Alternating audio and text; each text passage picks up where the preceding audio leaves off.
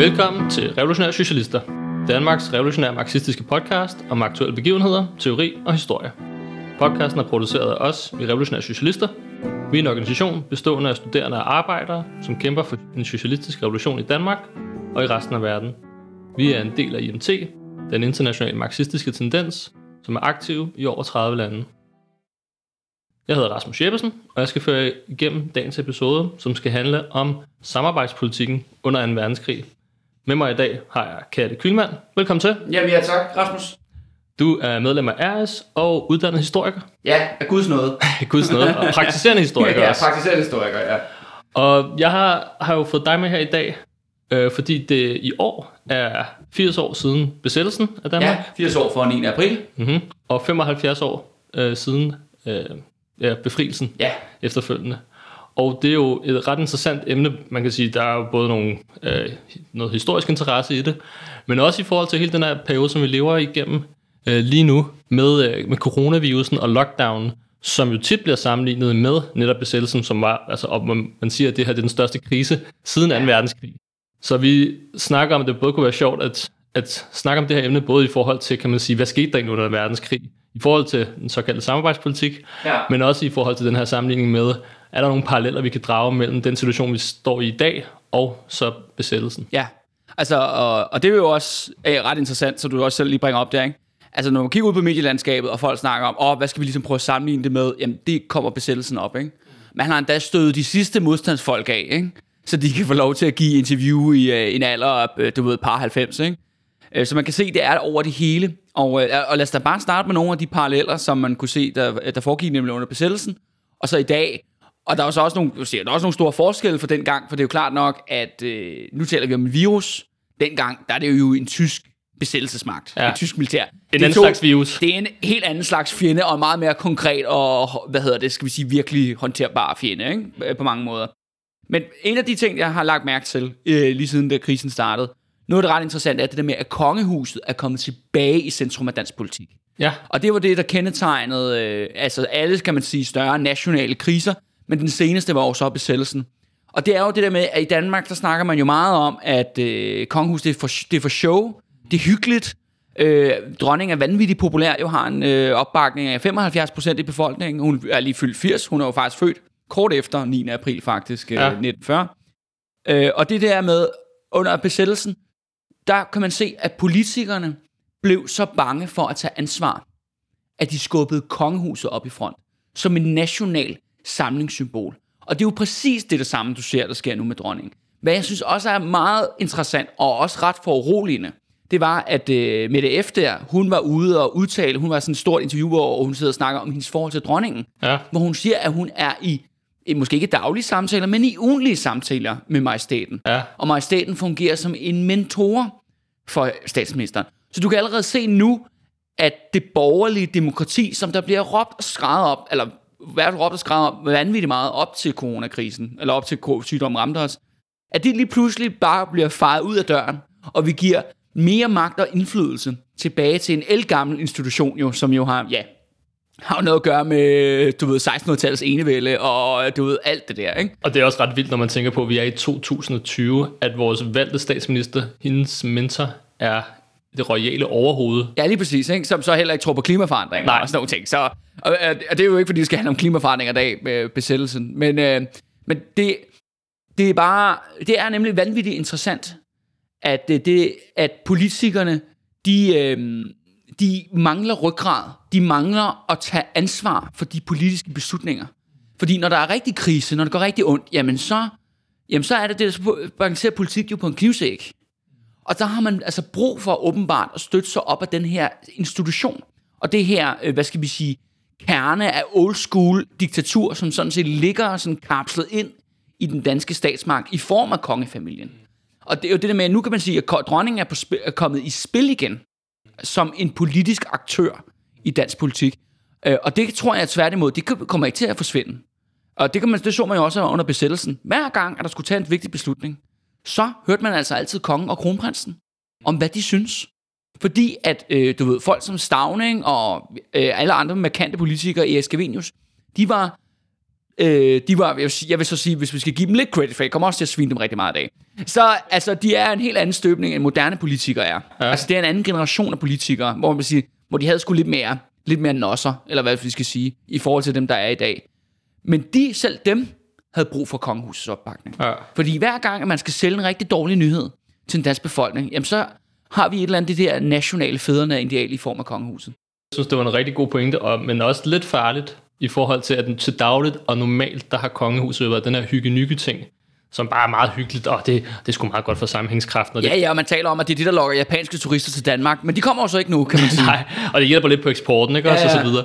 Men det er så sjovt, det her, som du også bringer op, at når det så, when shit hit, hit the fan, så bliver man nødt til at trække dem ud og bruge dem, fordi de har så stor opbakning. De har jo langt større opbakning end politikerne, at det har kongehuset. Men jeg tænker også, at det er farligt for dem på sigt, fordi at, at de bruger dem så tidligt i det her forløb.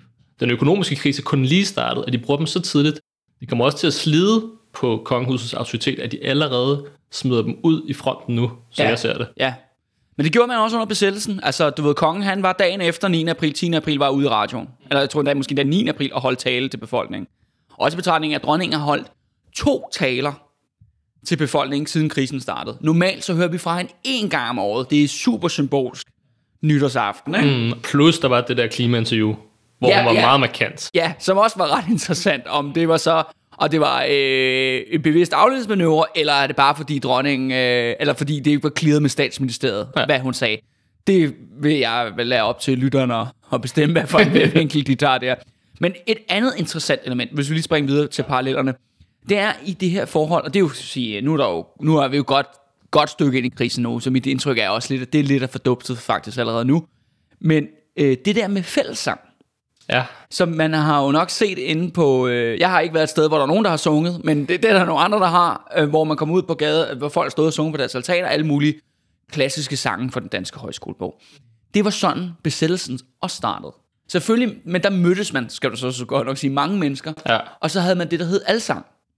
Hvor man, man simpelthen man fyldte op øh, sportsstadiums rundt omkring i Danmark, og så sang man øh, øh, sange fra den danske højskolebog. Danskerne er fælles, de mødes i sang. Men det interessante er, at det var sådan, besættelsen startede. Ligesom det var sådan, coronakrisen startede herhjemme. Men, og nu er coronakrisen ikke afsluttet jo i Danmark, men besættelsen er et afsluttet historisk forløb. Og jeg kan jo afsløre, at besættelsen endte jo i borgerkrig. Intern borgerkrig mellem den øh, hardcore, øh, hvad hedder det, ekstreme danske højrefløj og den ekstreme danske venstrefløj.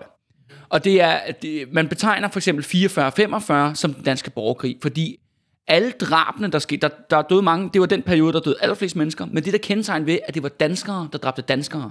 Okay. Og tyskerne stod nærmest som en slags tilskuer til det, der foregik. Tyske soldater stod i, Københavns gade og kiggede på, at danske nazister og danske kommunister, de bare dræbte løs på hinanden på, på kryds og tværs. Ja.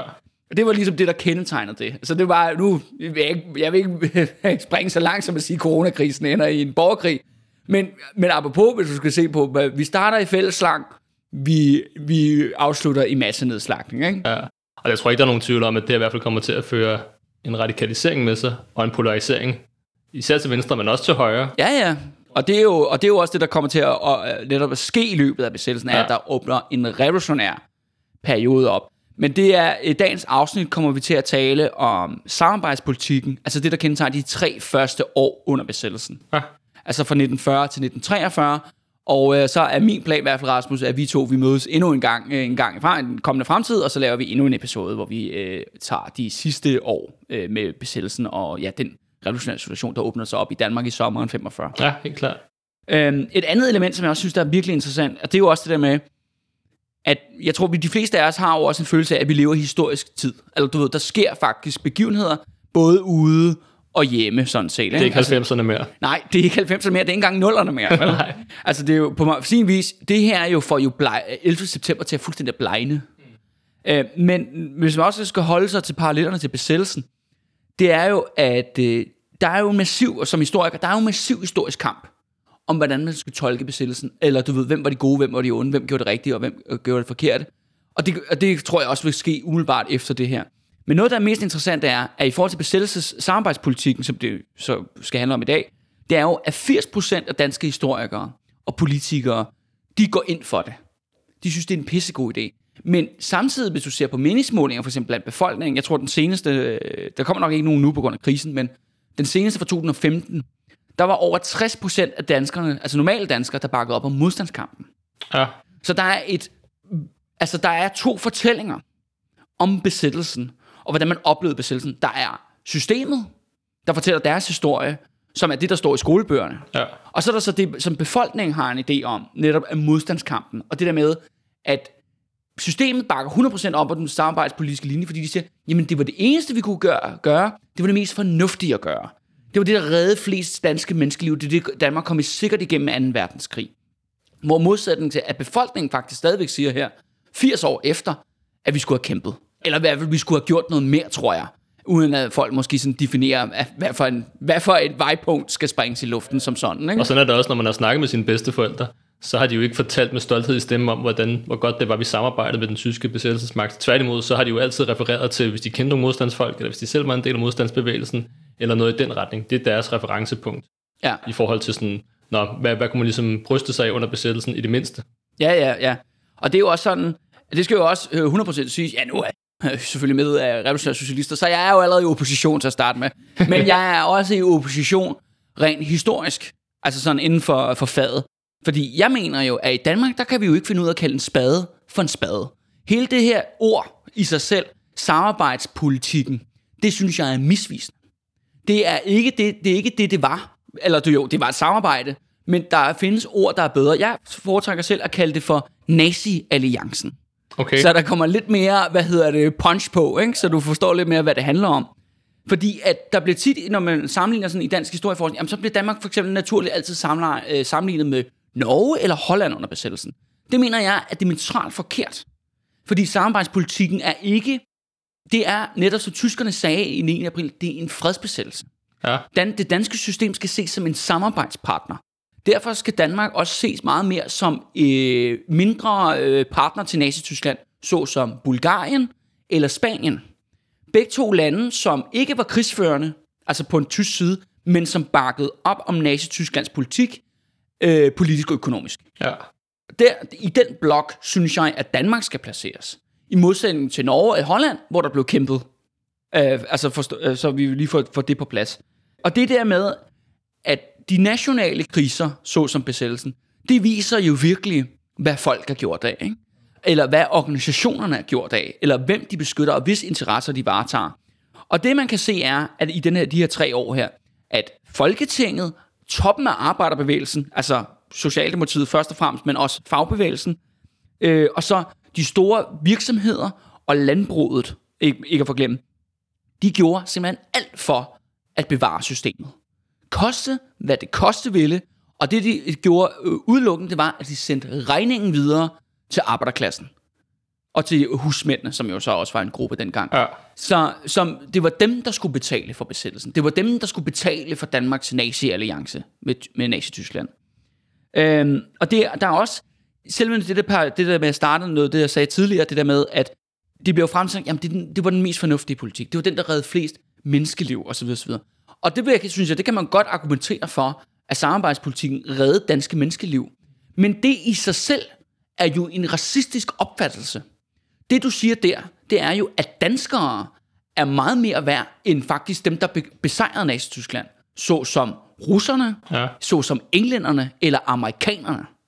Alle de folk, der døde på D-dag, du ved, eller Stalingrad, eller nævnt et andet større slag, jamen det, de, det er de, dem, der faktisk gav noget for at besejre, altså du ved, global fascisme, jamen, det er mindre værd end, du ved, en, en danske bunderøvs liv, ikke? Jo, man ser indirekte, at de danske liv var mere værd at redde. Lige præcis. Og et andet element er det, at jo jo, Danmark var jo ikke krigsførende på Nazi-Tysklands side, men man bakkede massivt op med, hvad hedder landbrugsprodukter, industriprodukter, og som jeg vil argumentere for, var med til at forlænge krigen.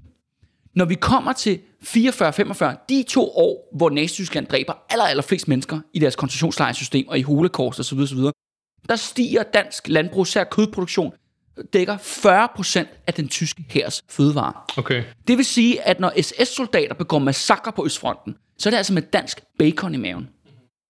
Noget, et andet element, der er interessant i det, det er jo, at Berlin igennem hele vejen, det er også det med, at man skal være med at det er blevet mere og mere. Du skal ikke stole på, hvad danskere skriver om danskere. Du skal hellere stole på, hvad udlændinge skriver om danskere, for at få det rigtige. Hvis du kigger på, hvad Berlin siger, nazisterne siger, under besættelsen, de er tosset med Danmark. Ja. Danmark er gaven, der bliver ved med at give. Det danske produktionstal, altså både hvad der gælder landbrugsprodukter, som var det mest essentielle, men også sådan noget som, du ved, industriprodukter af forskellige slags, de bliver ved med at stige i løbet af krigen. I Holland og Norge, som Danmark normalt bliver sammenlignet med, der er de dræn på besættelsesmagten. De skal sende soldater op, de skal nedkæmpe modstandsbevægelser, de skal gøre alle mulige ting. Produktionen falder. I Danmark stiger den. Og især i betragtning af i sidste år i krigen, hvor de myrderløse, hvor tyskerne har tabt krigen, basalt set på det punkt. Men jo længere regimet kan holde ud, jo flere folk kan de dræbe. Fordi nazismen er en fucked up konspirationsteori. Hvor at man netop, jo, altså man dræber jo jøder, fordi de er jøder. Altså det har jo ingen, det, der er ingen rationel logik bag den slags øh, massedrab, vel? Og det er dansk, det danske økonomi og system med til at bakke op om. Og det er jo også det der med, når man siger, om samarbejdspolitikken var nødvendig, og det var det eneste, vi kunne gøre. Man har lavet en pagt med det værste regime i verdenshistorien. Der er altså nogle ting, hvor man siger, hvor jeg synes, det er jo, det er jo en exceptionel situation, hvor man siger, jamen, åh, hvad kunne danskerne, danskernes kamp nytte, og sådan nogle ting, bla bla bla. Ja, for først kunne man stoppe med at sende alle de her landbrugsprodukter til dem. Det ville være det mest effektive, man kunne have gjort for at bekæmpe dem. Det andet er, at det er det værste regime i verdenshistorien, og det var folk jo godt klar over. Folk var jo godt klar over det i 1940, hvad øh, det nazistiske regime var gjort af. Og det går man altså op og støtter op op og hjælper.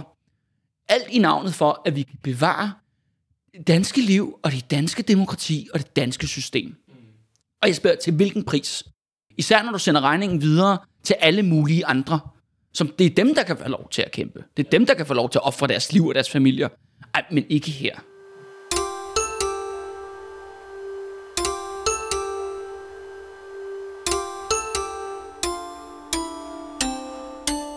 Ja, men lad os begynde med begyndelsen. Ja. Hvorfor, altså, du, hvorfor, hvorfor har vi den her alliance? Ikke? Ja, og starten på besættelsen måske. Ja, ja, på lige præcis.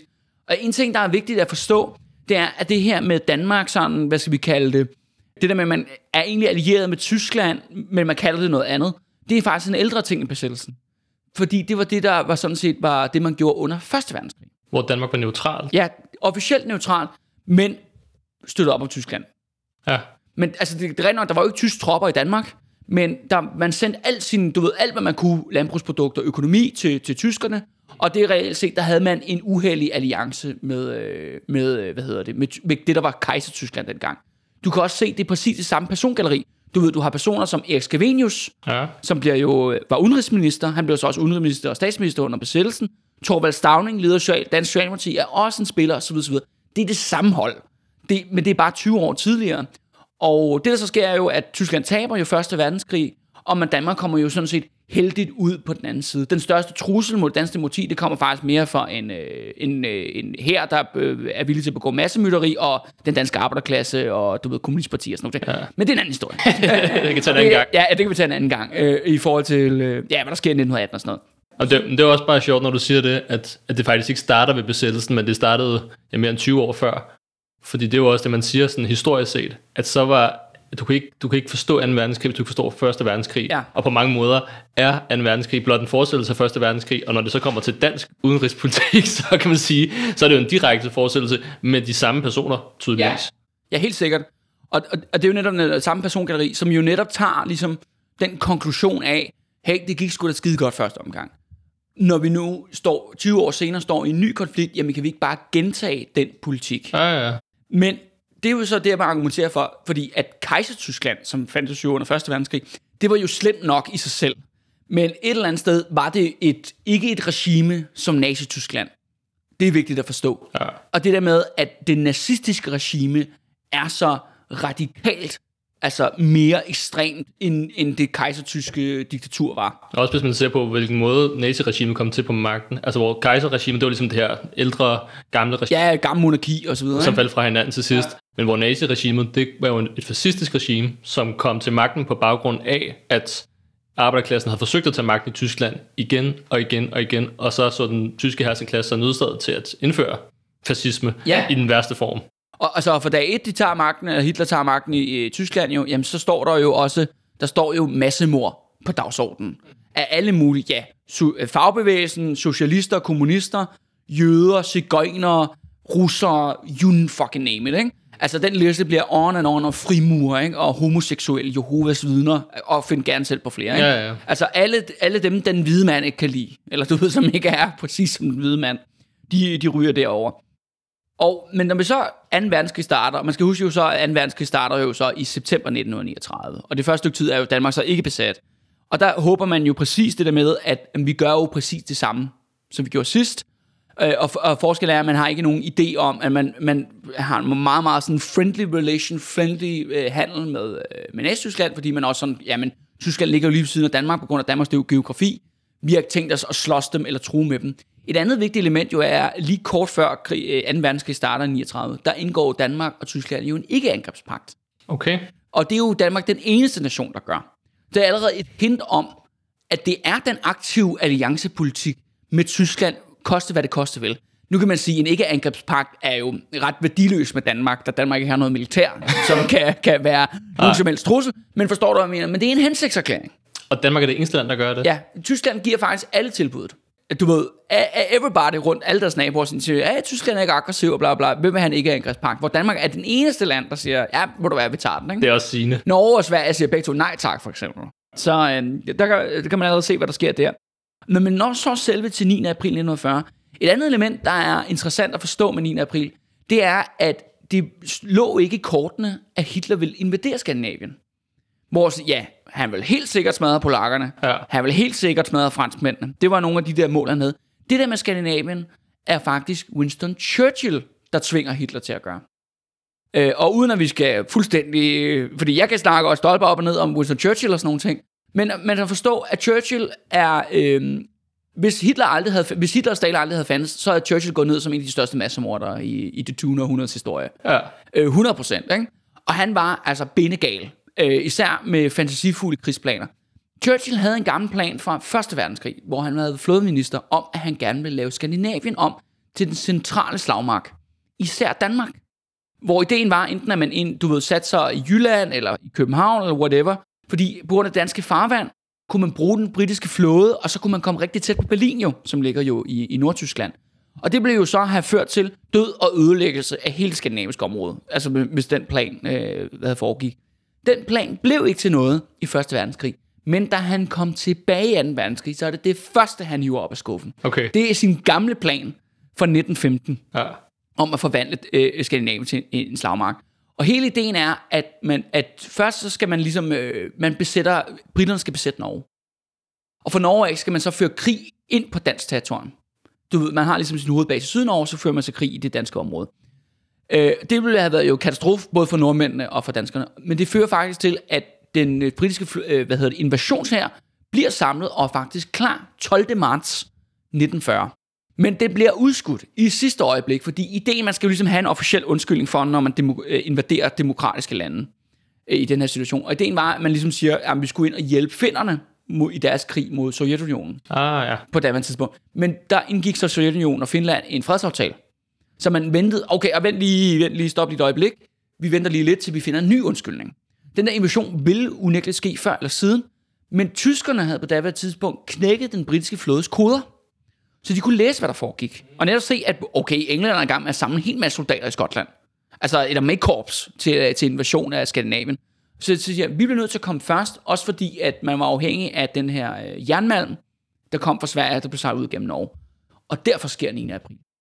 Og det er også interessant, er, hvis du netop ser på den der, du har måske set den, Rasmus, den der grønne seddel, hvor der står opråb på til Ja, ja, ja, danske ja. folk, som sådan en klassisk ting. Der står jo netop, at de kommer jo for at afbøde britisk aggression. Ja, Og, øh, og det er en fredelig besættelse. der har de en pointe. Ja, og de grinerne er med de der to. Det er en fredelig besættelse, og det er for at forhindre britisk aggression. Det er begge to rigtigt. Altså, jeg, jeg er der sådan...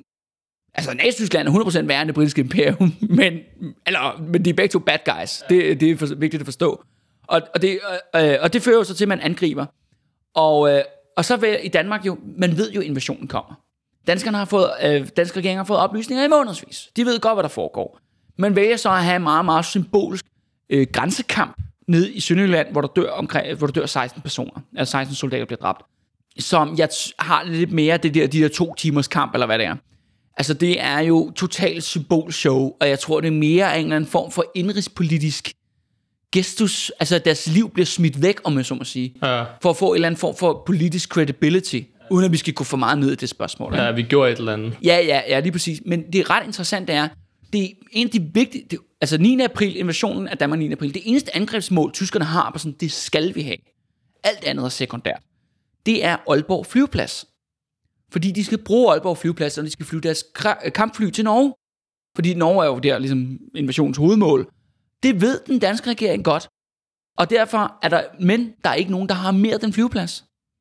Jeg siger bare, hvis selv som borgerlig politiker, man kunne da godt have sprunget den der fucking flyveplads i luften. Og hjulpet nordmændene. Ja, Man kunne måske have givet dem 24 timer, eller et eller andet den du, ikke? man gør ingenting. Nej, man gør ingenting. Og det viser jo allerede nu, hvad for en, en politisk linje man ligger. Altså det der med, at, og der er der, hvor Norge og Danmark er radikalt skilles ad her på, øh, på hvad for hvad nogle valg man tager under 2. verdenskrig. Hvor Norge vælger modstand, og Danmark vælger alliance, ikke? Og, og, og, det, og det, der så sker jo, er så, at man får jo så samarbejdspolitikken. Og det der første, øh, og apropos det, der faktisk fuldstændig kendetegner vores nuværende politiske situation, man får en national samlingsregering Ja, al opposition ophører. Øh, det, øh, I modsætning til nu, hvor det er stadigvæk sådan Socialdemokraterne alene, men under besættelsen, jamen, så optager man jo minister for de andre partier. ja, Altså konservative og venstre, mest markant. Ikke? Så du har Socialdemokraterne, Radikale Venstre, konservative Venstre, som danner en national samarbejdsregering, som samarbejder med tyskerne. Og alt fortsætter som normalen. Det, det meste, altså du ved, en, en, en ting er administrationen. Embedsværket er på plads fuldstændig som normalvis. Øh, politiet er stadigvæk på plads. Hæren er stadigvæk bevæbnet. Den danske hær, ikke? oh, Øh, og den danske flåde er jo stadigvæk bevæbnet.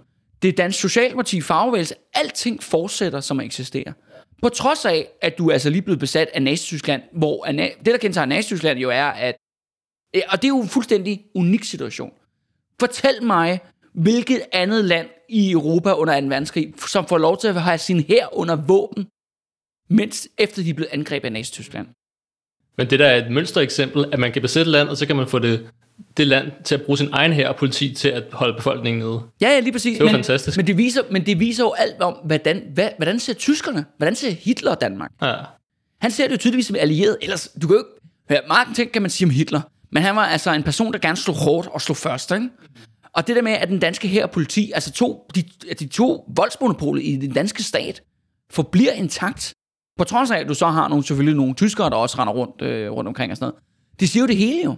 At det, det er jo systemet får lov til at fortsætte, at Danmark er, og det er jo også det, Berlin siger, Danmark skal ses som en de facto allieret. ja, Det interessante er, også som, og det bliver jo mere og mere udtalt, som, som krigen ligesom, øh, fortsætter, men der er jo forskellige fløje i nazistaten, der diskuterer forskellige ting, hvor der er jo nogen, øh, og det er ret interessant, det er sådan nogle for eksempel som, øh, hvad skal vi kalde det, ja, det er sådan nogle mere sådan nogle ideolog, øh, sådan nogle som, ja, Rosenberg, men det, det er også lige meget, hvad de hedder i Tyskland, men der er, der er en fløj i, i nazistaten, der siger, jamen hør her, der er en kæmpe arbejderbevægelse i Danmark, altså Socialdemokratiet og fagbevægelsen, som er kæmpe store på det her tidspunkt. Hvad fanden laver vi? De skal sgu da koncentrationslejre. ja, ja. De skal da fjernes. Hvad med de der jøder der? De skal sgu også væk, ikke? Er klassisk nazistisk ideologi. Men det interessante er, at her går SS, som er jo den mest hardcore del af den, da, nazistaten, de går ind hver gang og siger, nej, nej, det skal I ikke gøre. Det danske socialdemokrati og den danske fagbevægelse, de er vores bedste venner. De er dem, der gør aller, aller mest for, at øh, vi har den her, den her alliance. Ja. Det siger de åbent, at det er arbejderbevægelsen, der gør det. Øh, og det er jo også det der med samarbejdspolitikken. Da Venstre og Konservative kommer ind i regeringen, de har nogle krav, da de går ind i regeringen. Det er, at alle arbejderrettigheder i sidste 20 år, alle lønninger, overenskomster, alt det der, der er blevet vundet i de sidste 20 års arbejdskamp, og det skal sige 20'erne og 30'erne, og ikke ligefrem et roligt årti, på den front, det skal rulles tilbage. Sådan der. Og det bliver det. Altså, du ved, folk får trukket 20 års, øh, hvad hedder det, kæmpe, tilkæmpede rettigheder, bliver trukket væk under dem. Og det er den pris, der skal betales, hvis Venstre og Konservative gider at bakke op om sådan en samarbejdsregering. Så du får faktisk nazi-regimet, over, de får overtalt toppen af dansk arbejderbevægelse til at holde ro på arbejderklassen, og i samarbejde med de borgerlige partier begynder at rulle arbejderklassens rettigheder tilbage. Fuldstændig. Og det er også det, hvem er der, der enforcer det her? Det er jo fagbevægelsen selv. Det er Socialdemokratiet selv, der gør det. De er reagerer naziregimets forlængede arm, og det er jo også, og det er også her det mest interessante. Nu er vi jo selv en del af arbejderbevægelsen, så det er jo nok også det, der er mest interessant måske også at dykke ned i for sådan nogle, lytte til vores podcast. Ja. Det er jo vanvittigt fucked up, det Socialdemokratiet har gang i. Det er et kæmpe paradoks. Fordi der er jo det her element i det, at ja, de gør det her, og det skal jo siges jo, at det danske Socialdemokrati, Torvald Stavning, landsfaderen, alt det der crap, de ser jo sig selv som systemet. De ser sig som, som de bedste manager af dansk kapitalisme, af det danske demokrati. De ser sig selv som det. Når, når Socialdemokrat på det tidspunkt snakker om Socialdemokratiet, jamen så ser de sig selv som dansk demokrati. Men det er dem, der går ud, og så for, agerer Nazi-Tysklands forlænget arm. Og de støtter sig op alt, hvad de kan om Nazi-Tyskland. Men det er i sig selv en self-defeating prophecy. Fordi hvis Nazi-Tyskland vinder krigen, så vil de selvfølgelig komme efter Socialdemokraterne. Det er jo ikke et spørgsmål om, at hvis de gør det, det er jo bare kun et spørgsmål om, hvornår de gør det. Ja. Og, der, og derfor det er fuldstændig vanvittigt, den der tankegang. Især de svenske En ting er, for jeg tror, mange venstre og konservative folk, de synes, det er pisfedt. Fordi lige pludselig kan de jo smadre alle arbejdervægelsens øh, rettigheder og tilkæmpede rettigheder. De kan skrave superprofitter øh, ind til sig selv, og deres, sådan, du ved, det store landbrug, den store kapital osv. osv. De får rigtig meget ud af det. Men Socialdemokratiet, som er den bedst organiserede gruppe, smadrer sine egne medlemmer. Smadrer, sin egen, altså smadrer den danske arbejderklasse. I, i frontalangreb for at støtte op om regime, som de ved vil nakke dem. Så man fodrer sin egen båd. Fuldstændig. Det er jo det, der, det er, jo det, der er så sindssygt. Og det der med, at, at og det også skal også sige, samarbejdspolitikken, eller alliancepolitikken, vil jo aldrig nogensinde være gået, hvis det ikke var fordi, at Socialdemokratiet bakkede op på den politik. Altså det er jo, hvis de har sagt nej, som det eneste parti, har sagt nej, jamen så, er det, så var det ikke det, der var sket. Nej, altså, hvis man går også sådan rent kontrafaktisk tænke på, hvad hvis Socialdemokratiet og fagbevægelsen havde sagt, no way in hell, og så fra starten af havde organiseret en undergrundsmodstandsbevægelse mod Ja. naziregimet i Tyskland, Ja, ja, lige præcis. så havde historien været en helt anden. Og det er jo så her, alle element er jo, at, at altså dansk land, især dansk landbrug, og det er også det, der er interessant sådan senere, altså folk, der er medlem af partiet Venstre, de udgør, de findes ikke i modstandsbevægelsen. Altså som politisk gruppe, ikke? Nej. Du ved, det mest, det der, når vi kommer til modstand, det der mest kendetegn er, at det er jo primært kommunister, men så også nogle ultraborgerlige. Men der findes, du ved, der er også nogle socialdemokrater og så videre, så videre. Venstre, de har ikke medlemmer i modstandsbevægelsen. Det er, fordi det er landbruget. Og de har bare kronet dage, ikke? Ja. 40 procent Næst-Tyskland øh, tjener ind, det er bare super duper, ikke? Jo. Øhm, og, øh, og, så, og så selvfølgelig også øh, toppen af dansk erhvervsliv tjener også øh, mega godt. Især Mærsk er jo meget ivrig om at omsætte til krigsproduktion. Øh, man producerer forskellige dele, maskingeværer til nazisterne. F.L. Schmidt, store betonfirma, bygger bunkers til dem, alt muligt. Men det sande er, hvordan betaler tyskerne for det her? Fordi det er jo kæmpe ordre, tyskerne smider, og, de er bare, og Danmark bliver bare, det er jo gaven, der vi vil med at give, bare pumpe, øh, du ved, øh, penge og, hvad hedder det, øh, øh, ja, våben og landbrugsprodukter ind i den tyske krigsmaskine. Og hvordan betaler de for det? Jamen det gør de igennem det, der hedder clearingkontoen i Nationalbanken. Men clearingkontoen i Nationalbanken, det er den danske stat, der betaler. Tyskerne låner penge af den danske Nationalbank til at betale private danske virksomheder og landbrug og gårdmænd rundt omkring i Danmark. Og, den, og, den, og tyskerne betaler aldrig noget tilbage. Så det, det er, du, det er en overførselsindkomst. Det er en overførsel af skattebilletten, altså trykket på arbejderklassen, normale mennesker, hvor de betaler skat. Regeringen lægger sig ud til at betale værnemager, og så de, og tyskerne får produkter, og tyskerne betaler aldrig penge Så den danske stat har bare givet tyskerne en kæmpe kaskredit, som bliver betalt af de danske arbejdere. Og det endte jo på 4 milliarder jo, som var jo absurd mange penge i 1945, Ja, da krigen slutter, ikke? Ja. Ja. Dengang, ikke? Og det er, og det, der har aldrig været så tydelig en overførsel af, af fra bunden til toppen, om man så må sige, øh, i så, øh, i så sindssyge superprofitter, ikke? Og det er jo, og det er jo virkelig et slaraffenland, fordi det er jo krig, så derfor stiger priserne på alting, ikke? Ja, ja, ja. Så det er, så det, er virkelig, det har de det virkelig fedt med. Et andet element er jo, at man virkelig begynder, og det er jo så igen, det er fagbevægelsen, det er Socialdemokratiet, begynder at drive klapjagt på øh, ja, arbejderklassen. Og de, øh, en ting er for eksempel, at, at unge mennesker især, bliver jo faktisk drevet sammen i byerne og tvunget til at komme ud og arbejde i landbruget. Fordi land, landmændene i Venstre, de vil jo bare sådan, jamen de, øh, de vil jo gerne have folk til, at, ja, ligesom nu faktisk, apropos diskussion, de vil gerne have unge mennesker til at plukke jordbær, ikke?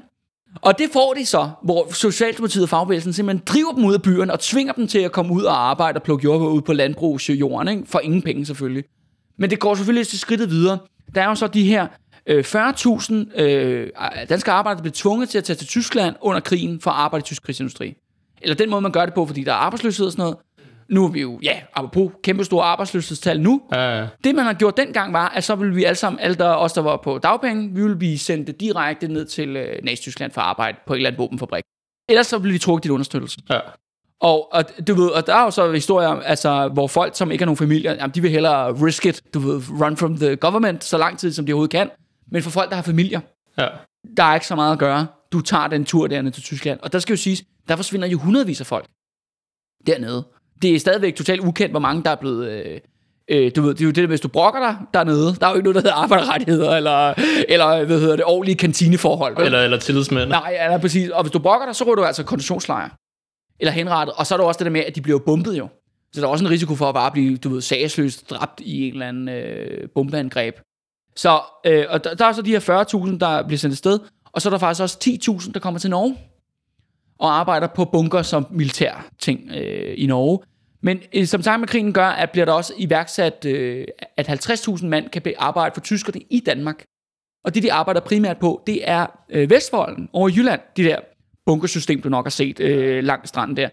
Øh, det grinerne er så, at det er jo så igennem danske F.L. Schmidt og andre sådan store øh, Ah. cementkoncerner, der er, du ved, de, de er, du ved, de får pengene af den danske stat, de ansætter danske arbejdere, så bygger de bunkers for nazisterne i sådan et stort øh, loop. Men, og det jo kan sige, nu kan man sige, okay, den danske arbejderklasse, den har godt nok stået stillet op og sunget fællessang og, og hørt, kigget rigtig meget på kongehuset og virkelig følt de danske nationale hjerter, der banker i brystet og alt det der crap. Øh, og de har virkelig skulle betale prisen. Men det er ikke nok for den danske overklasse. Fordi nu øh, sker der det, jeg har døbt øh, Estrups spøgelse efter øh, diktatoren i, øh, i slutningen af 1800-tallet i Danmark, Ja. at hans spøgelse, det kommer simpelthen tilbage i dansk politik. Fordi at der er forskellige grupper inden for Venstre og konservativ, men mest markant inden for toppen af dansk erhvervsliv. De ønsker at afskaffe demokratiet i Danmark. Fordi at der er jo, alle tror, det, det gælder sådan set også regeringen på det tidspunkt, alle tror jo, Hitler vinder krigen. Især i sommeren 1940, hvor han besejrer Frankrig. Ja. Det virker som om, at okay, der er kun det et spørgsmål om tid, før englænder indgår en fredsaftale. Og så er krigen slut, tyskerne har vundet. Og, og der samles så øh, det, der hedder Højgaard-kredsen. Efter Knud Højgaard, som er ham der, MC Højgaard, det store byggefirma, der findes, det er, øh, findes stadigvæk i dag. Ja. Det er hans firma øh, i dag. Men mest markant er, at han også har F.L. Schmidt, øh, cementgiganten, og så har de Mærsk, kæmpe rederiet. Ja. De går sammen i en sort-sort reaktion om, at de, det, de vil skabe, er ikke, du ved, det er ikke nazisme, men det er Estrup-diktaturet. Det er basalt set det samme, som det gamle system dengang, hvor det er, sådan, du ved, det er en snæver kreds i den danske overklasse, der bestemmer, hvad der skal ske i Danmark. Altså, øh, fordi de siger, at demokratiet, socialdemokratiet, det, det har fejlet, det her det er en ny tid, der er brug for stærke, håndfaste mænd. Og det, de gør, er, at de hiver fat, og det er jo det der med, apropos, nu kommer kongehuset i spil. For det, de gør, er, at de gør, laver præcis samme trick, som blev gjort i 1920, da konge, kongen øh, kuppede øh, Folketinget dengang. Og han kommer, og det er den samme konge jo, Christian 10. skal det lige ses. Ja. Han kommer så i spil igen, hvor de igennem ham og forskellige andre manøvrer lægger massiv pres på regeringen. Hvor regeringen så vælger at optage det, der hedder upolitiske ministerregering. Folk fra toppen af erhvervslivet kommer med i regeringen. Som ikke er medlem af noget parti. Nej. Og som aldrig har været politik før. Altså, det, det mest markante er sådan en øh, højesteretsadvokat, der hedder Tune Jacobsen, som er en kendt antikommunist. Ja. Han bliver justitsminister Ja, det er klart. og chef for politiet, ikke? Han, så der var en der, ikke? Ret interessant er, at indrigsministeren og minister for offentlige byggerier, det er Gunnar Larsen, direktøren i F.L. Schmidt. Så han, han får ordren, han siger selv, "Jamen, skal vi ikke bygge bunkers i Jylland? Og så får det hans eget firma det. Ja, det er meget smart. Ja, sådan, så det er en smuk, smuk cyklus, hvor han bare overfører penge til sig så selv. Ikke? springer du også nogle led over, ikke også? Det, Ja, det er ja. sgu lidt nemmere på den måde. Ja, lige, lige præcis, ikke? Så allerede, du ved, så det er sådan, det danske politiske system starter med at reagere. De giver indrømmelser, ikke? Ja. De optager de her folk i regeringen. Men det er ikke nok. Fordi de vil jo helt af med demokratiet. Og i efteråret 1940, der er der altså stormløb på. Hvem, det er sådan det nærmeste, det er nærmeste kapløb, hvem kupper regeringen først? Okay. Øh, øh, du ved, parat, start, go. Ja. Og det er fordi, der er en anden gruppe, der også vil kuppe regeringen. Og det er de danske nazister. De har selvfølgelig haft, ja, du ved, de ser jo det her som en kæmpe mulighed. Nu har tyskerne besat landet, og det skal også sige, at det danske, der, er- okay, der findes 7-8 stykker, men det øh, na- nazi fascistiske organisationer i Danmark på det tidspunkt. Så det der med højre, højrefløjen har altid været super fragmenteret. Ja, ja. Øh, og det er den jo så stadigvæk også i dag. Men du ved, du har jo så øh, otte forskellige, øh, hvad hedder det, Rasmus Paludaner derude, men den mest markante af dem, det er ham, der hedder Fritz Clausen, som er leder af Dansk Naziparti, som faktisk når at komme op på 40.000 medlemmer i løbet af besættelsen. Så ikke en, en relativt stor øh, politisk organisation, og de får jo massiv pengestøtte fra Nazi-Tyskland. Så de kan åbne aviser og partikontorer over det hele. De øh, føler virkelig, de er medvind i sejlene. Og de forbereder et kup. Ved først, at de går ud og laver demonstrationer, selvom demonstrationer er jo forbudt jo. På grund af, at der er undtagelsestilstand, så holder de demonstrationer, hvor at de hele tiden søger faktisk voldelige konversationer med normale mennesker. ja. Der er noget, for eksempel en af de mest kendte, det der hedder Spadeslaget i Roskilde, hvor at øh, danske sidste kort efter besættelsen, øh, besættelsen er begyndt, så går de ud, og så, så smadrer de bare folk på Roskilde Hovedgade med spader. Og det, men de bliver så nedkæmpet af dansk politi, Ja. skal jeg så sige, så derfor spadeslaget i Roskilde. Så de laver alle mulige sådan nogle forskellige aktioner rundt omkring i landet, og det er så alle sådan, okay, vi nu, der er på et eller andet tidspunkt, hvor vi skal, hvor vi skal ligesom push for power. Fordi det, der er sket i Holland og, og i, øh, i Norge, er, at de lokale nazifører er jo blevet indsat som statsledere, begge lande. Ja. Så Fritz Clausen har selvfølgelig en idé om, at tyskerne skal hjælpe ham til magten. Så i øh, november, samtidig med, at Højgaard-kredsen laver endnu et push for at opløse demokratiet, men de er jo sådan nogle overklassefolk, så det er sådan noget korridor noget, ikke? Ikke ude i det åbne. Fritz Clausen, han gør det ude i gaderne, ikke? Ja. Øh, hvor de begge to pusher for at opløse demokratiet, og hvor øh, den 17. november, der afholder de en kæmpe demonstration i København, hvor de samler 10.000 danske nazister fra hele landet, hvor de skal holde sådan en stor demonstration på øh, Rådspladsen, ved den lille hornblæser, som er sådan en statue, der Ja. står på Rådspladsen. Og ideen er, at når de er færdige med det, så marcherer de mod Christiansborg. Det er det, der er angrebsplanen. Altså, du ved, sådan, du ved, de facto besætter bygningen, og så, du ved, og så regner de med, at tyskerne ligesom siger, nej, men øh, det er den lovlige regering. Ja. Øh, Noget, noget i den dur af, af planen. Men forskellen er, at, at tyskerne er meget ambivalente ved det. Fordi de er bare sådan, jamen hør her, de, Stavning og Socialdemokraterne, de leverer bare alt, hvad vi beder om jo. De kan jo, altså det, for, for tyskerne er det jo et teknisk spørgsmål. Hvad for en alliancepartner får de mest ud af?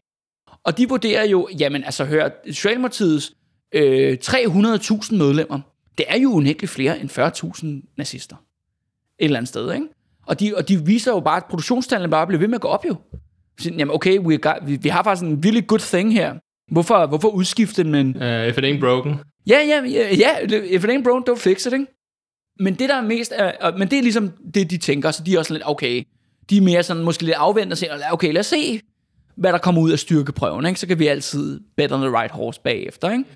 Men det interessante, der sker der den 17. november 1940, det er, at vi får en snært af, hvad der skal komme meget, meget senere i løbet af besættelsen. Det er, at den danske arbejderklasse bevæger sig. Helt spontant, der, det skal siges jo, at øh, DKP, det danske kommunistparti, er jo officielt allieret med det nazipartiet på daværende tidspunkt. På grund af ikke angrebspakten mellem Stalin og Hitler. Så det er ikke noget, der kommer ud fra DKP's hovedkvarter på nogen som helst måde. Men spontane, du ved, menige kommunister, tillidsmænd, øh, du ved, ret, øh, du ved øh, gode socialdemokrater, de mobiliserer til en moddemonstration ude på deres arbejdspladser, og der hvor de bor. Så folk kommer faktisk vandrende hele vejen fra Vesterbro og Nørrebro, for at møde dem i en gigantisk moddemonstration. Så der dukker 10.000 nazister op, beskyttet af 6.000 danske politibetjente, og der møder 100.000 op i moddemonstrationen. Viser noget om styrkeforhold. Ja, lige præcis. Og det, der sker, er, at nazisterne får bare mega slag. De får simpelthen gruppetæsk Ja. hele dagen. Fordi politiet er fuldstændig overmandet, så de kan ikke beskytte de der nazister. Der er jo ytringsfrihed, ikke? Du ved, forsamlingsfrihed, ja, ja, ja. ja, demokrati, bla bla. Men de bliver, deres kæder bliver simpelthen brudt, og de der danske arbejdere, de smadrer de der nazister, som jo primært ikke kommer fra København, jo, som kommer jo ud fra landet af, eller små provinsbyer og så videre, Ja. ikke? Og det demoraliserer den danske nazi-højre bevægelse fuldstændig. Og derfor deraf faktisk, at de ikke en spiller i dansk politik. Det kommer aldrig på tale om, at de skal indsættes på magten. Det skal så også siges, at nazisterne bliver rigtig skuffet over øh, deres naziregeringer i Norge og Holland, fordi de viser sig at være totalt udulige og bundkorrupte. Ja. Øh, mere end nazister er i forvejen. Øh, så derfor vi siger okay, hør, vi beholder det der. Og samtidig sender det også en besked jo til Mærsk og Knud Højgaard og Gunnar Larsen i F.L. Schmidt om, ah, det er for tidligt endnu ja. at ikke regne med den danske arbejderklasse. Og der er en grænse, Der er en grænse nemlig, ikke? og man kan, man kan provokere noget frem som unødigt. Ja, lige præcis. Og, og det skal jeg så sige, efter besættelsen jo, strækketallet 0. Du ved, al demonstration er 0, a- arbejderaktivitet 0, 0, 0. Men lige her i efteråret 1940, der kommer det så ud. Der er der faktisk en styrkeprøve, og arbejderklassen viser, okay, der blev ligesom trukket en eller anden form for linje i sandet, om hvad de kan tillade sig.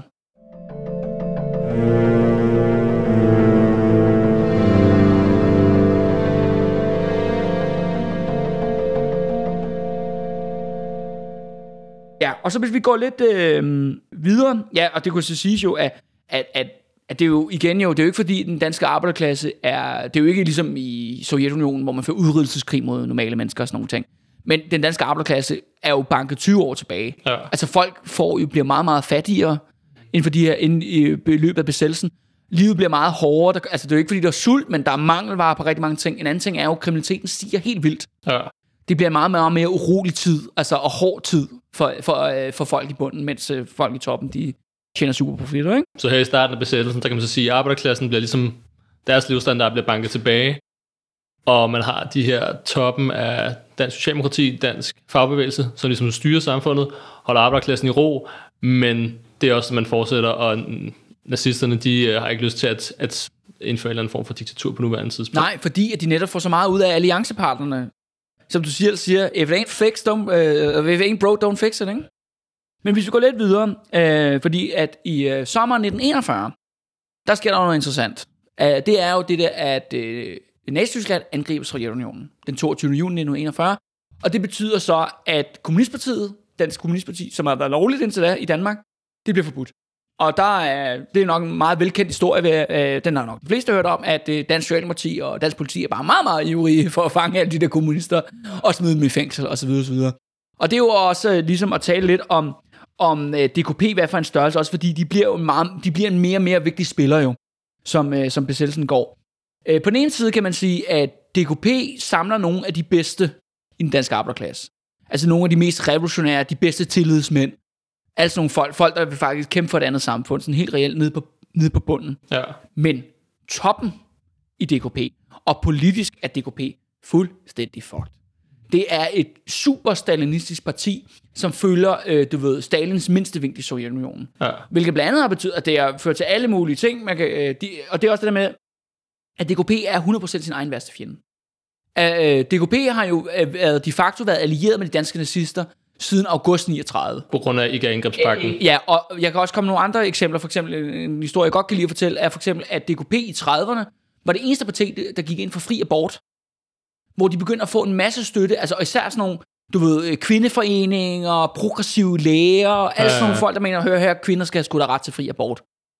Hvor så i 36, fordi Stalin skifter holdning, så, okay, så går DKP modstander af abort over en eftermiddag. Og så har man smidt det hele på gulvet. Og det er den slags øh, sindssyge manøvre, DKP kaster sig ud i, så det gør, at lige så snart de bare, du ved, de opbygger en eller anden form for credibility, noget autoritet, noget opbakning i en bestemt gruppe i folk, primært jo selvfølgelig arbejderklassen, så vender de på en tallerken, og så smider de helt lortet væk. Ja, ja. Fordi de netop er styret, fjernstyret for øh, Moskva, og de kan ikke tænke selv. Ikke? Men de går altså under jorden i, øh, i 1941. Og, og der er mange ting, kan man jo så sige om øh, øh, stalinister og kommunister generelt set, men de har jo altid været, eller vi har altid været gudsbenået til at organisere os. Så man får øh, en, selvfølgelig får opbygget en undergrundspres. Man laver ikke sabotage i starten, men du ved, man et hemmeligt netværk. Man får startet en undergrundspres op. Hvilket er ret interessant, fordi at det er jo så den eneste frie presse, der er i Danmark på det tidspunkt. Fordi regeringen har selvfølgelig snakket med alle deres homies, ind på politikken, ind på Berlingske Tidene og Jyllandsposten og hvad det nu ellers øh, er, og hvor de censurerer sig selv. Du ved, ingen kritiske nyheder om Nazi-Tyskland, kun, du ved, hey, øh, kongen øh, har 70 års jubilæum, skal du ikke øh, være med til at synge fællessang ja. den dag og sådan noget? Det skete bl- faktisk blandt andet øh, Nå. også under besættelsen. ja, ja. Ja, han blev, han fyldte 70, ikke? Ja, ja. Øhm, ja. Så det, der kan du bare se, hvordan øh, nogle ting, øh, det ligesom går igen, ikke? Og, øh, men da DKP går ind under jorden jo, så leder DKP jo desperat efter en folkefront.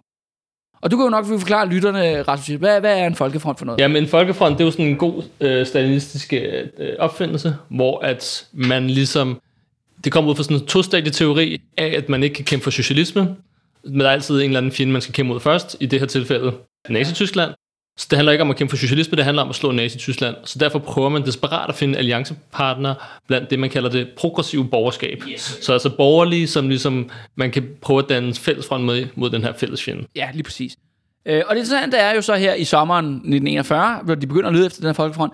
Problemet er, at der er sgu ikke nogen borgerlige at lave folkefront med. Tværtimod, de hader DKP helt vildt og vil gerne stikke til politiet. Øh, det sker simpelthen øh, ikke. Øh, men heldigvis kan man sige, og det- DKP de leder med lys og lygte og sådan noget, og kan ikke finde nogen. Men så heldigvis for dem, eller kan man så sige, er, at øh, Danmark øh, tager endnu et skridt ind i alliancen. Fordi nu har vi jo så haft øh, samarbejdspolitik, en alliance de facto, kan man sige, siden i april 1940. Men i november 1941, der, ligesom, der bliver det så tydeligt for alle, at hvad der er tale om. Fordi der tager Erik Skevenius, som er øh, radik- øh, hvad hedder det, for det radikale venstre, han tager ned til Berlin for at underskrive det, der hedder antikommentarpakten. Så antikommentærpakten er sådan, det er jo faktisk den militæralliance, der er mellem Tyskland, Italien og Japan. om at øh, smadre Sovjetunionen, eller øh, udrydde verdenskommunismen, jødebolsjevismen, som de vil sige, ikke? Og der er Danmark sammen med en række andre lande, øh, du ved, Finland, Ungarn, sådan nogle, for, sådan nogle mini-partnere til aktiemagterne, øh, Spanien, underskriver antikommentærpagt. Og der er det jo så tydeligt, hvor Danmark er, er med, ikke? Og, du ved, og man blandt andet jo ikke, fordi man sender det danske militær i krig, men du ved, danske nazister i Frikorps Danmark får grønt lys til at tage til Østfronten og, og, øh, og slås osv. osv. Og det er jo også øh, ret interessant, fordi nu er det meget sådan, åh, samarbejdspolitikken, det var det eneste nødvendige, vi kunne gøre. Det er ret interessant at høre, hvad de allierede synes om Danmark. Fordi Sovjetunionen anser Danmark efter, vi har hørt, de, man underskriver en, en øh, militær angrebspagt mod vores land, eller mod os. Så Sovjetunionen ser Danmark som en fjende. Det er, det er ikke fordi, der er officielle, der er aldrig nogen sådan åbne krigshandlinger mellem Sovjetunionen og Danmark i løbet af 2. verdenskrig. Men Sovjetunionen ser det for, hvad det er, og siger, okay, I er tydeligvis vores fjender, når I, I gør alt for at støtte op om Nazi-Tyskland. I har underskrevet en pagt, der er vendt mod os. Britterne anser jo også Danmark for at være fjender, eller være allieret med Nazi-Tyskland indtil 43. De laver så et skift i løbet af krigen. Ja. Øh, og så er så amerikanerne, men de er meget mere interesseret i Grønland, apropos, det er også ting, der sker i dag. Ja. Så de kører et helt andet game. Ja. Og det kan, man, det kan vi snakke om en anden dag, hvad der, hvad der sker med amerikanerne. Men de har sådan noget med Danmark og Grønland og sådan nogle ting. Og det, så de er lidt mere sådan, uh, play loose and fast. Ikke? Men øh, det her antikommentærpakken, det er ligesom et skridt for meget for nogle af de mest sindssyge reaktionære borgerlige unge, der findes i Danmark på det her tidspunkt. Det er sådan nogle øh, ny, nyborgerlige ungdom, øh, liberal alliance ungdom, sådan nogle typer, ikke? Ja. Øhm, og de går simpelthen sådan, du, og det er jo faktisk universitetsmiljøet, det er studenterne, de laver en stor øh, demonstration, hvor de faktisk går til kongen for ligesom at appellere til, for hvem er det egentlig, der leder landet? Ja. Øh, øh, appellere til ham, hvor så politiet reagerer ved at tæve dem fuldstændig sønder sammen på øh, Amalienborg Slottsplads. Så der kom den her, den her nazi-alliance, som du har døbt den, den blev lidt for tæt. Ja, ja, det var ligesom, vi ved det jo godt, men, ah, men, det, var- men det var så symbolsk også, fordi der, der var jo masser af pressefotos, som gik hele verden rundt, hvor Eske Venus, der står lige ved siden af Hitler. Ja. Altså, det kan jo nærmest ikke, det kan du ikke, det kan du ikke skjule, jo. Der er svært ud i ansigtet på Ja, ja, lige præcis. Og nogle gange er det der med, hvad, hvad er det, der ligesom får folk til at vågne op og indse tingens reelle tilstand. Men der er ingen tvivl om, at den her, det her, og det var jo, at Danmark underskrev det der, det var jo mere et pressestunt, end det var noget, der sådan påvirkede noget andet end som sådan. Øh, men det er simpelthen nogen, der, det er simpelthen en pille, der er for meget at sluge. Så de her ultraborgerlige unge, de begynder at tage kontakt til DKP. Og så sker der noget, som jeg synes er fuldstændig vanvittigt. DKP giver de borgerlige undergrundspressen. Okay. De, før de deles med dem, de hjælper dem. De sætter dem op til, hvordan de kan lave deres egne aviser og sådan nogle ting. Og det her, det er også bare for ligesom at drage nogle moderne paralleller i dag. Det svarer jo til, Rasmus, at vi to lige pludselig skal være bedste venner med Rasmus Jarlov eller Markus Knudt. Ja, ja. Det er den her slags mennesker, du skal samarbejde med. Altså, du skal forestille dig i den her alliances navn. Og nu har jeg sådan, okay, det er jo ikke fordi, jeg synes, man skulle di- direkte bekrige dem, du ved, eller sådan noget under besættelsen. Men der skal der ingen grund til at hjælpe dem.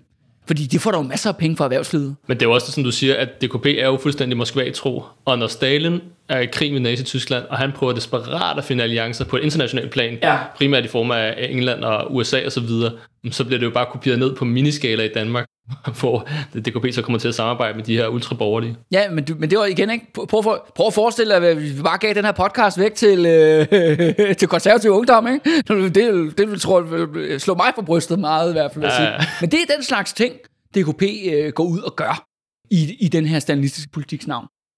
Som vi bevæger os ind i, øh, i 1942, der begynder de faktisk at starte sabotage. Øh, meget primitivt, du ved, sætter ild til nogle ting, primitive bomber osv. osv. Det har ikke den store militære effekt. Øh, men det, det, der er så interessant, er, at det danske myndigheder, altså mest i form selvfølgelig politiet, de jager de der mod sabotagefolk ivrigt. De er jo stemplet som terrorister. Og det danske politi er vanvittigt effektivt til at, til at fængsle dem. De ja. får bare rullet dem op. Og det er jo også en, nu... Øh, det danske politi ender jo med at ryge koncentrationslejre, før krigen er slut.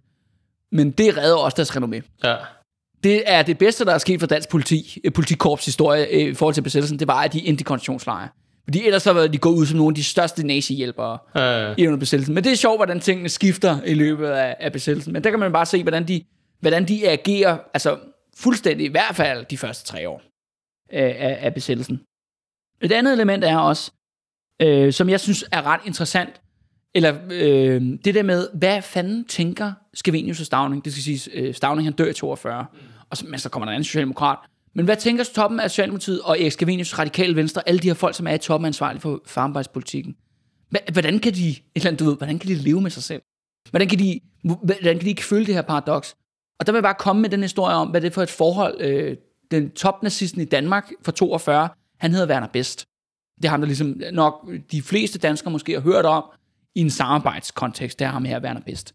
Fordi at Erik Scavenius og Werner Best, de bliver som far søn. Altså Erik Scavenius, som er selvfølgelig meget ældre end Werner Best, de får sådan et far-søn forhold, hvor de hele tiden er hjemme hos hinanden og spiser middag, og de hygger sig rigtig meget. Og, sådan Okay. noget. og oppe i toppen af det danske samarbejdspolitik, så du ved, man socialiserer helt vildt med toppen af Østtyskland, men primært Werner Best, ja. fordi han er også god til det, tror jeg. Han har sådan en eller anden form for flere i det. Men hvem? Og, det, og, sådan, jamen, ja, og, det, og bagefter sådan, efter krigen, der er det sådan, jamen, ah, Werner Best, han var jo ikke den værste jo. Han var en ordentlig nazist, han var en ordentlig tysker og så, Ja. så videre. Øh, og det fører, interessant er, at efter krigen, så er han jo så fanget i Danmark, og så skal han øh, blive dømt til døden. Men så går Erik Scavenius og departementchef med Udenrigsministeriet, Niels Svendingsen, op og vidner på hans vejen. Hvorefter han øh, bliver ændret til livsfængsel, hvorefter han bliver løsladt efter fem år. Er det rigtigt? Ja. Hvorefter han tager til Tyskland og bliver chefadvokat øh, for, øh, du ved, et stort tysk firma. Og så genstarter han nazipartiet. Inde i det øh, lille borgerlige parti, som stadigvæk findes i Tyskland, det hedder FDF. Men det opdager amerikanerne, så de opløser partiet. Det er den eneste gang efter 2. verdenskrig, hvor den amerikanske hær har grebet direkte ind i øh, tysk politik. Det var da Werner Best prøvede at starte nazistpartiet igen. Og her kommer det her. Det var så ligesom det, der skete efter. Men hvad tror du, Werner Best lavede før krigen? Werner Best er manden, der har lavet Gestapo. Det er ham, der har, du ved, udryddet øh, og sendt alle socialdemokrater øh, og kommunister i, i koncentrationslejre i, i Tyskland. Det er ham, bagefter, øh, efter invasionen af Polen i 39, det er ham, der står for masselikvidering af intellektuelle i Polen. Så bliver han sendt til Frankrig i 1940, hvor han står for likvidering af de franske jødiske børn. En af de mest traumatiserende oplevelser, der findes overhovedet om, øh, for, for, du ved, holocaust i Frankrig, det er, at på en af de store banegårde i Paris, der bliver forældrene og børnene skilt ad foran alle mennesker, og børnene bliver sendt på et tog, der kører dem direkte til gaskammeret Auschwitz. Og det er, sådan, og det er Werner Bestes plan. Det er ham, der kommer til Danmark. Men i Danmark, der er han jo bare en pisseflink fyr. Synes toppen af den danske elite. Ja. Det er jo fuldstændig sindssygt. Manden er en massemorder. Manden er nazist med stort N. Og det er den, det er den slags folk, man laver alliance med i Danmark. Og de går så langt for at redde hans liv efterfølgende. De redder hans liv efterfølgende. Man kan så også sige sig selv, til, at Werner Best skulle jo aldrig være dømt i Danmark. Han skulle være dømt i Frankrig eller Polen eller i Tyskland. Et sted, hvor han faktisk begået... Altså, han begår også forbrydelser i Danmark, men altså, de er meget, meget større Ja, ja, ja. i de andre lande. Og de redder hans liv. Det er jo, altså, det er jo fuld komplet vanvittigt. Men det er også ligesom at vise, at for, for eksempel, jeg tror i hvert fald for sådan en fyr som Erik Scavenius, han, fordi Werner Best var sådan en rigtig overklasse, ligesom ham selv. De talte det samme sprog, de havde nogle af de samme kulturelle værdier, når man er oppe i toppen, du ved, så er man jo ligesom hinanden. Man er ens, så man genkender en samarbejdspartner. Og på den måde, jamen så, så kunne man godt ligesom få det til at fungere. Og det viser jo noget om det der med, at, at du ved, jamen du, Eskevenius og toppen Socialdemokratiet, de kunne ikke associere sig selv med, hvad fanden der foregik i Polen, eller i Frankrig, eller i Sovjetunionen, eller whatever, hvor tyskerne, tyskerne myrdede løs. Fordi det var bare sådan umiddelbart, jamen han er da meget flink. Altså, hvor blind kan man være? Eller hvor vel, blind vælger man at være? Altså, i for, og, og det synes jeg, man er især personificeret ved Werner Best jo, som var den tyske leder i Danmark. Ikke? Så, når vi går ind i 1943, der stiger antallet af sabotage ret markant. At man er begyndt ligesom at komme op i gear, om man så må sige, organisationsmæssigt. Ikke? Hvad er det, man saboterer? Jamen, man, ja, og det er jo så det. Man springer jo, går primært efter våbenfabrikker eller motorkøretøjer, hvad det nu kan være, skibsværfter, sådan nogle ting, der producerer tyskerne. Der er ikke nogen, der angriber landbrugstransporter. Der findes kun et eksempel, hvor der er nogle teenager, der sætter ild til noget, hvad hedder det, fiskekasser nede på Esbjerg Havn. Det er det eneste dokumenterede sabotageangreb på dansk fødevare. Og det er noget, jeg selv undrer mig over. Hvorfor bliver de ikke gjort til det primære mål? Fordi det er, en, det er det, der har størst værdi for Nazi-Tyskland, i forhold til Danmark i hvert fald. At alle transporter, der kører ud af Danmark med fødevarer, de skulle jo bombes i smadret. I stedet for, fordi at alle det der sabotage af våbenfabrikker og sådan noget, de har en minimal militær effekt. Stort set ingen. Men det vælger man at lade være med af, og af årsager. Jeg forestiller mig, eller jeg tror i hvert fald, at det er noget at gøre med folkefrontspolitikken.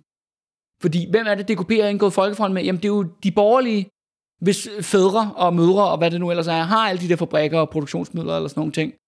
Eller i landbruget. Og der er en eller anden form for connection. I skal, I skal ikke angribe landbrugssektoren. det lader man være med. Øh, hvilket jeg mener er en katastrofal beslutning for, hvis, det, altså hvis dansk sabotage, modstandskamp, overhovedet skulle have en eller anden give mening, for et eller andet militært synspunkt, så skulle det gøres til mål. De bliver ikke rørt under hele krigen. Hvilket gør jo også, at nazisterne er tilfredse jo. Alliancen fortsætter. Ingen problem. Nå ja, I har nogle problemer med nogle, øh, nogle folk, der er nogle hjemmelavede terrorister, der render rundt og springer lidt ting i luften. Det var den dansk politi, ikke? Ja. Du ved, det var, det var, sådan, det var sådan, det var, ikke? Så længe, øh, så længe de ikke angriber fødevarene, jamen så gider tyskerne ikke gøre noget ved det. Jamen så er de sikre på, at dansk politi, det skal de skulle nok håndtere. Ja, ja. Sådan en smule knald og brag. Og det interessante er, kan man sige, at øh, spekulere i det, at der bliver talt om, at i løbet af foråret og sommeren 43, at sabotageantallet stiger, mens antallet af strækker også stiger.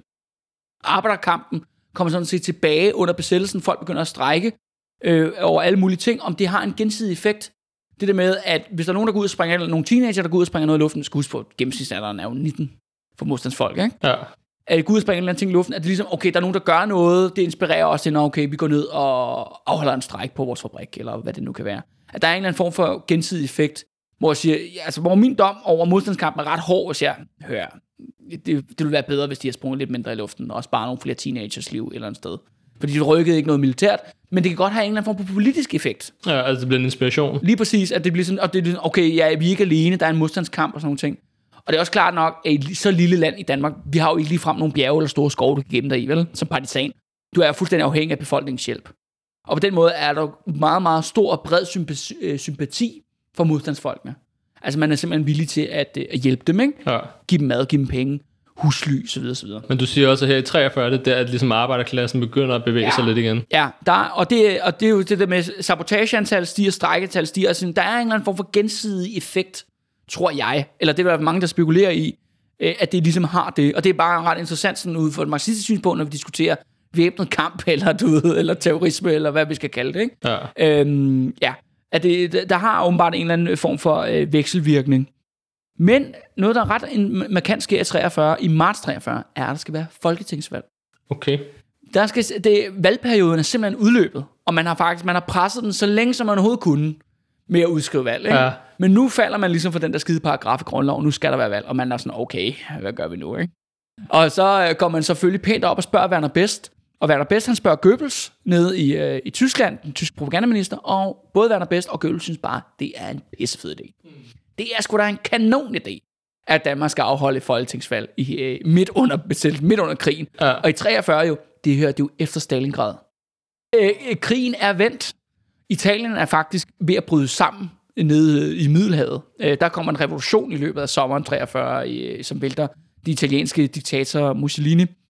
Øh, og man simpelthen går med til det her. Det er også meget sjovt, det der med, at to tydeligvis antidemokrater som Goebbels og Werner Best, de går med til et folketingsvalg, men de ser det som et kæmpe propagandaskop. Ja. Fordi Danmark er jo den her mønsterallierede. Danmark er jo mønsterallieret, selvfølgelig skal de have et folketingsvalg. Så man går simpelthen ud, øh, man kaster sig simpelthen ud i et folketingsvalg, hvor at det bliver gjort til et spørgsmål om, at hvis du ikke går ned og stemmer, jamen, så er du landsforræder. Der bliver kørt en massiv kampagne, social pres på alle ned og stemme, vis at du elsker Danmark. Ja, ja, og det er sådan noget, de diskuterer ikke politik under hele det valg. Der er ikke sådan noget, når men, nå, de konservative versus radikale, eller whatever, eller Nå, vi, øh, der er flere børnehavepladser. Ja, børnehave fandtes ikke, men du ved, hvis du stemmer på det. Det var sådan, ej, du stem, gå ned og stem. Og hvis du ikke stemmer, så er du landsforræder. Og det fører til, at 90% af danskerne stemmer. Ja. Hvilket er det folketingsvalgs rekord, som aldrig nogensinde er blevet slået siden da. I dag, nu om stunder, der ligger vi jo omkring de der 80, eller hvad det nu er, ikke? Det er et par 80, ikke? Og den rekord er aldrig nogensinde blevet slået. Så det er virkelig, altså, det er det best case scenario for Nazi-Tyskland, det her.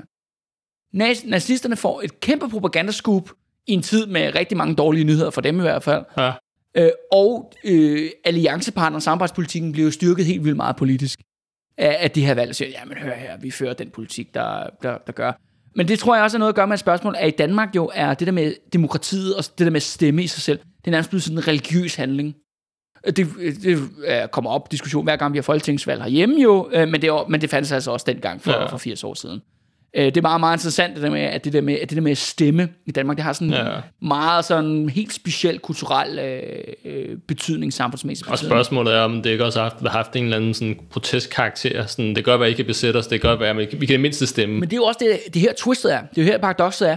Fordi de danske politikere fremlægger med, jamen du stemmer jo for at vise Danmark Ja, ja. danskheden, vi står sammen mod den her udenlandske fjende og sådan noget. Det er sådan ja, mod tyskerne indirekte. Ja. Men tyskerne bruger det til en global øh, propagandakampagne. Ja. Ja, Altså, og det er jo også der, hvor du fjerner elementet, fordi i, når folk diskuterer, jamen 43, det viste, at danskerne elsker demokratiet.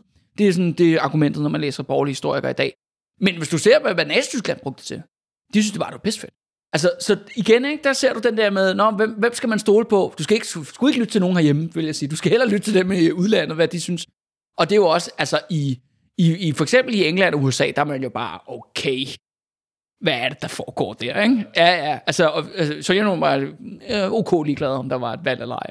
Men, men i de lande, hvor der faktisk var et demokratisk system, der var man mere sådan, okay, hvad fanden er der foregår, ikke? 90 procent af dansk befolkning bakker op om nazi-alliancen. Ja. Det var det. Men det er jo så en ting, fordi de der valg, hvad de egentlig sådan rigtig betyder politisk. For der gik jo fire måneder, og så brændte hele lortet fra hinanden. Og det er jo det, der kan virke paradoxalt. Du har 90% af befolkningen, der går ned og stemmer på en regering, Ja, på en af de fire samarbejdspartier, ikke? og så bryder det her lort sammen lige bagefter. Ja. Jamen, det er jo, og det er jo det, ting, der kan vende sig til sin modsætning vanvittigt hurtigt, som man, man kan se. Men det er virkelig det der med, det der valg der, det gav samarbejdspolitikken fire måneder mere. Og, og så var det slut. Ikke? Og det, der så sker, er netop, er, at arbejderklassen rundt omkring i en dansk provins, den rejser sig simpelthen i en masse opstand. Det, der er kendt som augusterbrødet 1943.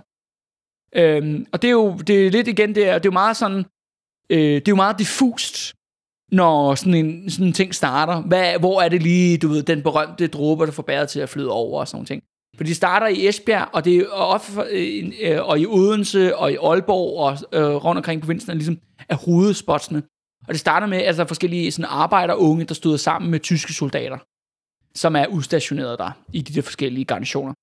Men det, der ret hurtigt sker, er, at du ved, der kommer slagsmål, folk er ophidset, folk demonstrerer på gaden, lige pludselig kommer der strejke, og så lige pludselig kommer der, øh, du ved, generalstrejk i alle de her byer. Hele byer lukker ned, altså også sådan småborgerskab i småhandlen, selv storkapitalisterne går med ind i sådan en, øh, du ved, strækbevægelse, fordi presset er så massivt for alle strækker. Du ved, så Odense lukket ned i flere uger på grund af generalstræk, Esbjerg lukket ned i flere uger på grund af generalstræk, Aalborg ligeledes. Selv en by som Sæby op i Nordjylland, som har 2.000 indbyggere på daværende tidspunkt, de har to dage med generalstræk. Så det er massivt ud over hele den danske provins, øh, hvor folk øh, strækker. Og det man kan se er, at det er ikke toppen af DKP, som er jo så i undergrund, men det er tillidsmændene. Det er de menige folk ude på gulvet, ude på fabrikkerne, der starter i den her bevægelse. Men tyskerne reagerer sådan på det her, fordi du først starter jo egentlig som, kan man sige, en demonstration mod dem. Ja. Men de er jo allieret med det danske system, så de siger, til tyskerne siger, danskerne er vores venner, vi sætter alle tyske soldater under lockdown. Okay. De trækker alle de tyske soldater tilbage og siger, I må ikke gå uden for jeres kaserner. Så de bare sådan, så tyskerne siger, nej, det har vi ikke noget at gøre med, vi, vi er afskærmer os selv fra den danske befolkning, vi har ikke noget med det at gøre. Og så bliver det danske politi sendt massivt på banen Ja. for at banke de her demonstrationer på plads. Ikke? Og det skal jo sige, at dansk politi er blevet udvidet helt vildt jo under besættelsen og blevet militariseret. Altså det er en helt anden størrelse, end det var før besættelsen. Det er meget mere sådan urospolitiagtigt, ikke? Og de kommer så i gadekamp øh, øh, massivt med, med, øh, med den øh, arbejderklassen rundt omkring. Ret interessant er det, at København kommer der aldrig nogen opstand. Ikke i 43, det kommer senere. Men, og grunden til det, det er, at Socialdemokratiet øh, laver sådan en kampagne i fagbevægelsen, hvor de angiver kommunister til Gestapo. Okay. Så kommunistiske tilmænd bliver bare fuldstændig pillet ud i sådan en stor politiaktion, og, sådan, og mange af dem bliver så løsladt igen efterfølgende, fordi de har sådan set ikke gjort noget. Men simpelthen for at stoppe opstanden i at opstå i København. Ja, Men de, og de virker så i 43. Så det der med Augusterbrevet, det er sådan en provinsting. Ja. I forhold til København, ligesom, det er på sidelinjen, ikke? Det kommer senere. Øhm, og der, øh, der er klart nok, men det her, dansk politi er ikke nok. Og det er jo det med bevægelsen er gået fra at være sådan antitysk mod tyskerne, til nu er den mod samarbejdspolitikken. For hvem er det, der står i gaderne? Det gør dansk politi. Hvem er det, der fortæller, at folk er landsforrædere for, øh, for at strække? Det gør dansk socialdemokrater. Fagbevægelsen ude på arbejdspladserne. Det bliver mere og mere hårdhændet, og tyskerne er jo meget sådan, hør her, vi er ikke lige frem dem, der forhandler. Øh, og da Hitler hører det for eksempel, så siger han bare sådan, okay, jeg kender kun én løsning, nakkeskyd dem. Der er nogle folk, der, der er blod, der skal betales, ikke? folk, der skal henrettes. Og der starter sådan en diskussion om, i toppen af den samarbejdsregeringen, skal vi henrette folk. Tyskerne kræver henrettelse, og det skal sige, dansk politi har jo fanget en masse modstandsfolk, Ja. som sidder rundt omkring i danske fængsler. Og dansk, den der, øh, Danmark har jo så også vores egen koncentrationslejr, som styrer danskere oppe i Horserød, der sidder en masse kommunister deroppe og sådan noget ting. Og Hitler siger, hey, nak nogle af dem, ikke? Ja. 20, 30, 50 mand, whatever, ikke? Skyd, skyd til de ligesom begynder at fange, øh, opfatte, øh, du ved, ideen, ikke? Og, øh, og, og efterfølgende, efter krigen, der er der jo kommet sådan frem med, at der altid været sådan tydeligt med, ah, med 43, der, der den danske regering ligesom fik at vide, okay, vi, I skal henrette folk nu. Folk skal henrettes. Så sagde de, nej, et skridt for meget. Ja, ja. Vi går af. Det var ikke sådan, det foregik overhovedet. Der blev diskuteret ivrigt op i toppen og siger, jamen hør her, skal vi ikke bare lave de henrettelser? Skal vi ikke bare skyde folk selv? Ja, ja, men, eller det, som de selv siger, jamen, der var jo flere, der argumenterede for det. Blandt andet en markant socialdemokrat, der hed Alsing Andersen. Han var meget sådan, jeg hører her, vi får muligheden for at vælge, hvem der skal skydes jo. Vi kan bare vælge nogle mest hjernedøde kommunister og henrette dem. Og så siger jeg, jamen, hvis vi, hvis vi står for henrettelse, behøver vi heller ikke henrette så mange, fordi tyskerne opererede sådan, ja, men det, for det var sådan noget, de gjorde i Norge, for eksempel. På et tidspunkt i Norge, der skød de 150 efter en statsaktion, ikke? Ja. Og, det var, og tyskerne opererede med nogenlunde med de samme tal her i Danmark. Siger, Ej, men hør, hvis vi gør det selv, jamen, så kan vi måske bare skyde et par stykker jo. Ja. Du ved, færre liv, vi får lov til at vælge, hvem det er. Ordentlige forhold, vi viser os som gode alliancepartner, systemet holder. Vi kan fortsætte et skridt videre. De taler også om, at vi skal have bare endnu flere koncentrationslejre. Vi skal have endnu mere hemmelig politi. Vi skal endnu mere, du ved, bank arbejderklassen på plads i det her oprør, til det stopper. Ikke? Ja. Det var den politik, de var vælge til at følge. Men det, der bliver vendepunktet, når de sidder og diskuterer under augustoprøret, fordi demonstrationerne fortsætter sådan set i gaderne, det er, at Socialdemokraterne, som, som minus Downing, fordi han er død på det her tidspunkt, at de får meldinger ud fra arbejdspladserne rundt omkring i hele provinsen, siger, hør her, hvis I bliver ved med, at hvis vi som parti, som organisation, som fagbevægelse, bliver ved med at støtte op om den her nazi-alliance, så bryder vores organisationer sammen. Presset er for stort. I giver den danske arbejderklasse til DKP, hvis I tager det her skridt videre. Og så træder regeringen af. Og det var det, jeg havde til episode 1. ja. Og det var, et, øh, det er i hvert fald noget af en cliffhanger at sta- stoppe her i, øh, i sommeren 43. Ja, og tusind tak, fordi du kunne være med, Kalle. Jamen selvfølgelig. Det, jeg synes, det er virkelig interessant her med, med jubilæet, at dykke lidt ned under overfladen, og dykke lidt om bag de normale historiebøger, som man ligesom får smidt i hovedet i forhold til de her jubilæer, og i forhold til 2. verdenskrig, og i forhold til besættelsen. Men øh, jeg tager dig på ordet, Yes. og vi kører videre med besættelsen og befrielsen Ja, på et andet tidspunkt Yes. i en senere periode. så øh, vi lyttes ved. Ja, det gør jeg i hvert fald. Og dig, der har lyttet med, jeg håber, du kan lide, hvad du har lyttet til, og du vil følge os på Spotify, iTunes og alle de andre platforme, hvor du får din podcast fra. Du kan finde flere aktuelle, teoretiske og historiske analyser på marxist.dk. Du kan også abonnere på vores avis Revolution, som udkommer øh, 10 gange årligt, men som øh, i øjeblikket ikke bliver fysisk trykt, men vi har lavet en ny version, som hedder Digital Revolution, som du kan finde på, øh, på vores Facebook og på vores hjemmeside. I Revolutionære Socialister står vi i øjeblikket i en rigtig svær økonomisk situation, på grund af den her coronavirus og lockdown, og det tager hårdt på vores økonomi. Vi beder derfor om din hjælp, om at støtte os økonomisk. Du kan enten gøre det ved at overføre et beløb på MobilePay på nummeret 60 75 74 46, eller endnu bedre, du kan gå ind på revosok.dk-bliv-medlem. Her kan du blive B-medlem, hvor du overfører et øh, fast beløb om måneden. Og vi har fået en række nye B-medlemmer her den sidste periode, og jeg vil gerne sige tusind tak til alle jer. Det betyder sindssygt mange. Vi har ingen rig bagmænd, og vi får heller ingen støtte fra staten, så alle bidrag de bliver taget imod med kysshånd. Coronapandemien og den nye kapitalistiske krise har uden tvivl indledt et nyt kapitel i verdenshistorien, hvor der mere end nogensinde før er brug for revolutionære kræfter. Hvis du har lyst til at blive aktiv hos os i Revolutionære Socialister, eller høre mere om os, så gå ind på revosok.dk, tag kontakt til os, eller duk op til en af vores møder, som du kan finde på Facebook, og som i øjeblikket foregår online. Tak for denne gang. Vi høres ved.